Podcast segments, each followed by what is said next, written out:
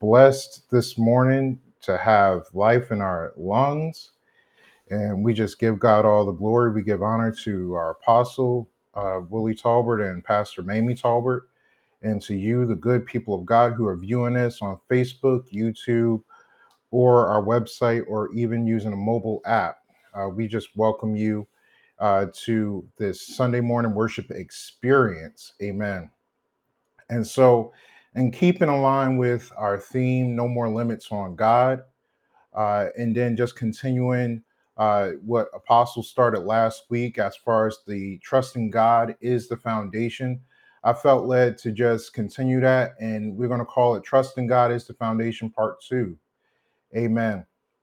And so, our scripture, once again, will be coming from Psalm 23. Psalm 23. And this will be from the uh, Christian Standard Bible. Amen. And so Psalm 23 says this The Lord is my shepherd. I have what I need. He lets me lie down in green pastures. He leads me beside quiet waters. He renews my life. He leads me along the right paths for his name's sake. Even when I go through the darkest valley, I fear no danger, for you are with me, and your rod and your staff, they comfort me. You prepare a table before me in the presence of my enemies. You anoint my head with oil, my cup overflows. Only goodness, only goodness and faithful love will pursue me all the days of my life, and I will dwell in the house of the Lord as long as I live. Amen. God's word is blessed. God's word is blessed. And so, Apostle uh, dealt with the first two verses on uh, last Sunday. And so, I'm going to start out with uh, verse three, uh, which says, He renews my life, He leads me along the right paths for His name's sake. He renews my life. And so, in our theme on no more limits on God, you have to have that foundation of trust with God. You have to have that uh, have that uh, sense of knowing and living that God is your shepherd. God is He's going to watch out over you. He's going to He's going to guard you. And so I like how verse three says, He renews my life. And and this week I've just been meditating on that verse alone, and that's not the only verse I'm going to deal with. Uh, but there was something about that verse that he renews my life. And so as I started to look up the word renew in the Hebrew, that word is shub in the Hebrew to bring back to the starting point or to restore. To bring back to the starting point or to restore. And so I don't know who what you've been going through the last couple of months, last year, uh, or even years. Um, but I strongly sense that God is going to bring us back. He's going to he's going to show us that he can restore years. There there have been things that uh, you've gone through that you felt have drained you. But God promises in Psalm 23, the shepherd says, He says, He renews, God, He renews my life. He renews my life. And so He's going to, when I when I'm walking in right relationship with Him, there's something about that connection that I have with God. There's something about that that there's something about his life that overwhelms my life and brings me back and gives me back time. We we have to understand that uh, in God, we have to trust God to give you to give us back all the time that we thought was lost. We have to trust God to give us back all the time that we thought was lost and, and you may be sitting there like, yeah, yeah, I've gone through so much. How can he do that? He can do it. He can do it. We he can actually he he promised in Joel. he said that the years that the cankerworm, the palmerworm, all those parasites, all, all the years that they have taken from me, from that person, the person in relationship with God, God says, I'm going to give it all back. I'm going to give you that time. And so, the one thing that when I think about this, trusting God is the foundation, then I start to think this God is restoring your expectation. Yeah, that's what he said to me. God said, God is restoring your expectation and your sense of wonder, just like you had at the beginning. How many of us remember when we were when we first got saved, the the expectation for the goodness of God, and, then when God did something for us, we just were in awe of Him. It, it could be the smallest, what would appear to be the smallest thing, but we were in awe of what he did. And it opened up our life for supernatural displays of his glory, of his power, of his of his majesty. And, and, and God says, I want to give you back that expectation. Yeah. So when he gives back those years, then he's giving you back that sense of expectation, that, that sense of wonder. And I think about my daughter and how my daughter is at the stage now where she's amazed at what we take for granted. She's amazed at what we take for granted. And, and it's just amazing to see that she can still be surprised. And when she sees something, it could be something very simple. And she gets excited about it. And and that does something for me. As her father that does something for me.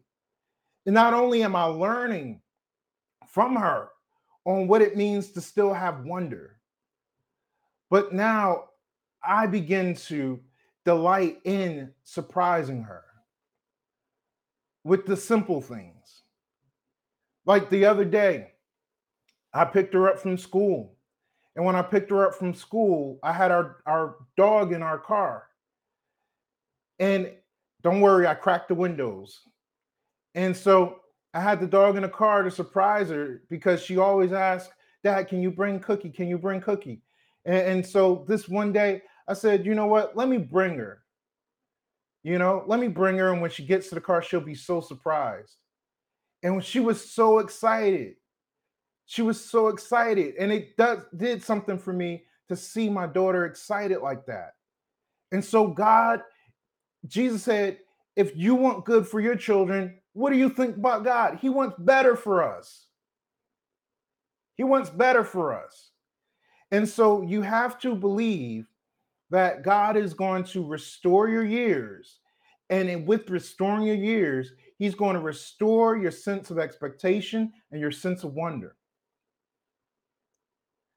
and then another thing God told me He was going to do is God is restoring life dreams and goals that you had long given up on. Yeah. Yeah. Not you wanted to start the business, but it would have been great when you were younger and you thought you could afford to take risks, but now I can't do that. But God says, Yeah, you can. Yeah, you can you wanted to go to school, but now you think, oh, I don't want to be the oldest person in class. There, there are people I saw in the news one time. There was a woman who was 100 years old graduating from school.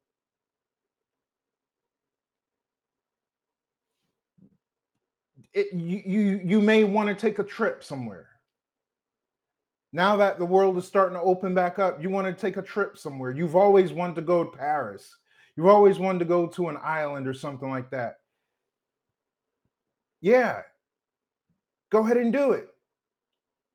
It's being willing and expecting that when I step out on faith, that God is going to God is going to support me. God is going to support me. And so we have to begin to have that sense of expectation, that sense of wonder, and then understand that God is restoring your life dreams and your goals that you've given up on. Just because you've given up on it, don't mean God forgot about it. And so you should never again say I'm I'm too old because time belongs to God and God will make time an abundant resource at your disposal. So steward it well. I know we like to quote the scripture, you know, where where it talks about, you know, my God shall supply all my need according to his riches and glory by Christ Jesus. But you need to understand that part of those riches, time is included in those riches. Time is included in those riches. And so he's given time to actually be at your disposal as a resource, an additional resource. See, we limit it to money. But time is an abundant resource at your disposal. And so all God asks for you to do is steward it well. And then we have to we have to understand that um, when God gives you the time, be excited about it. Again, it's that expectation and sense of wonder because he when he does it, guess what? When he does it, you can only be at, in awe of what he does because how could it have been done otherwise? Except for God. And so God told me this. He said, This is a time of divine appointments. Your faith in God will always put you in the right place at the right time. When you get up in the morning, before you step out your door, you need to declare that this is the time of divine appointments for me, and I'm always in the right place at the right time. I'm always in the right place at the right time. Those favor, those favor moves, those God connections are going to happen as you begin to believe and, and as you begin to decree over your life that this is a time of divine appointments for me. The favor, the resources, everything I need is is being released right now. And I'm always in the right place at the right time. I remember uh, in in one particular situation, you know, I I needed something, and and so I began to declare I'm always in the right place at the right time. I'm always in the right place at the right time. And I began to believe that every day I'm always in the right place at the right time. And one particular day, as I was walking, somebody met me and they had something for me because I was in the right place at the right time. One day, I, I remember uh, a I remember when I was living in Texas, uh, I would declare this divine appointments always in the right place at the right time. And I remember a God move. I ended up with uh, multiple TVs and and other appliances and everything like that. And I'm like, wait, I came down here with none. Now all of a sudden, I got, I, I think I had about three or four of them, and I'm like, wow. And then I had some other things, and I'm just like, wow, this is God. Because I was always in the right place at the right time. And so we have to believe, we have to have that sense of expectation because that sense of expectation and wonder and and and believing that we we are deserving you are deserving of those divine appointments the and divine appointments are appointments that have to be God ordained.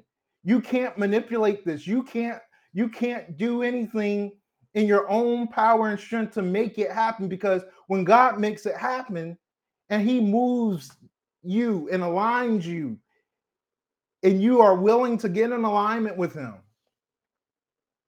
then he causes favor to meet you there He causes everything you need to meet you there. So begin to declare, I'm always in the right place at the right time. Then the next thing, expect to be led by God. Expect to be led by God.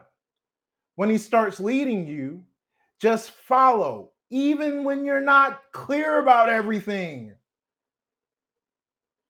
That's the other thing about my little girl. Like, we'll, I'll say, okay, we're going to go, I'm going to take you somewhere. And so she'll say, Where are we going? Where is that? You know, and, and it's like, just be patient and and trust that we're going somewhere good. And that's what God is saying to us. He's saying, just be patient and trust that I'm taking you somewhere good. Our trust is broken. Uh huh. The reason why it's so hard for you to not set a limit on God is because your trust is broken. You've had so many life experiences that were negative to where now it's hard for you to fully commit and fully trust God the way you need to. Martin Luther King says this he says, faith is taking the first step even when you don't see the whole staircase. And we have to understand that our faith in God will preserve us during times of adversity and crisis because God knows God is always there. He knows He's always with us. But we, because we can't feel, we don't feel like He's there, we doubt that He's there. And so here's stay tuned. Here's here's what happens. Crisis and adversity actually force us to confront the skepticism that might be in our own hearts. No, not me. I trust God completely. Do you really? Do you really? Christ, time, times of adversity, when things are not going your way, that will show you the skepticism that might reside in your own heart. And all skepticism is this doubt as to the truth of something.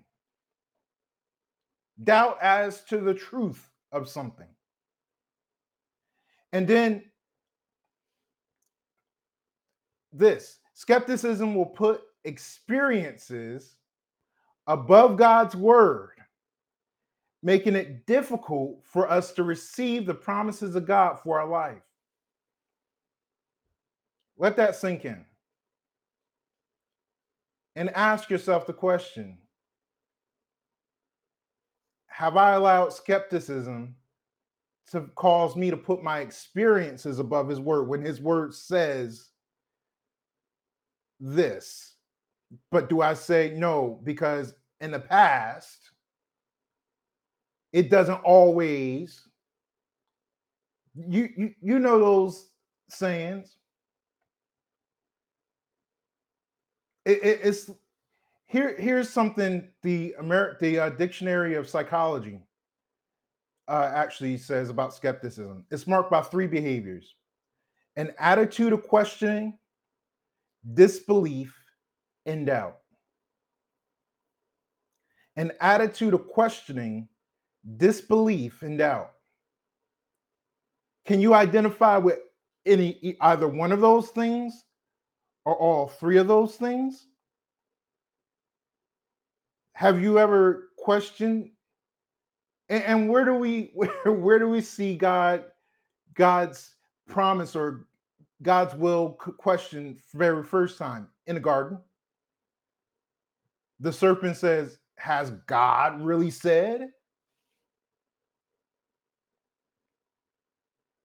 And so that planted the seed to where there's quite often too many times where instead of trusting God completely, we say, well, is it really going to work out like that? Is he really going to come through for me like that? How is he going to do it?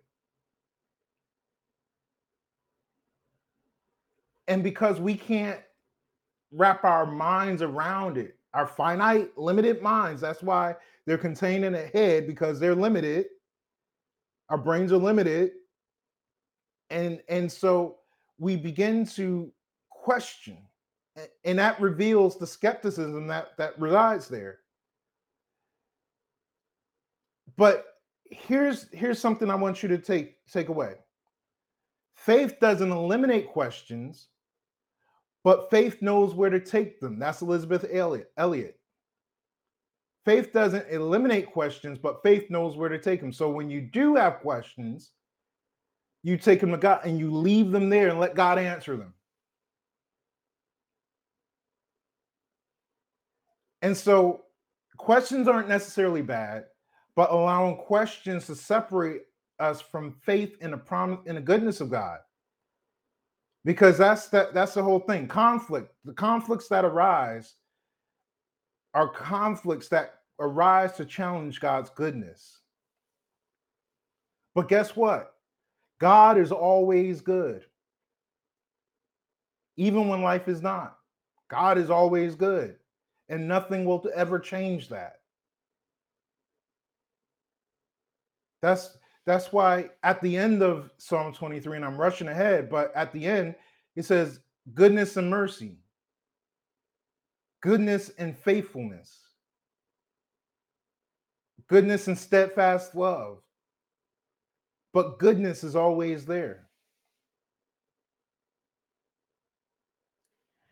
And so our relationship with God becomes as as we begin to build that on that foundation of trust and and and we start to walk with the Lord, our relationship with God will become a guardrail during the journey of our life. And you know what guardrails are, right? I don't know if you've ever been on a highway and especially on one of those windy roads, but they have those guardrails on the side so that you don't go over the edge. And so our relationship with God acts like that.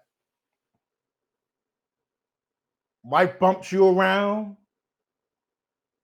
maybe some bumps in the road. But because you know who God is for you and what he wants to be for you even now, that keeps you from going over the edge. And so, even though you may say, I come close to the edge, say, I'm not going over. I'm not going over the edge because my faith in God is what's keeping me steady. It's what's keeping me on the road. Many of you have not lost your minds because you believe God. God's goodness to you, God's faithfulness to you.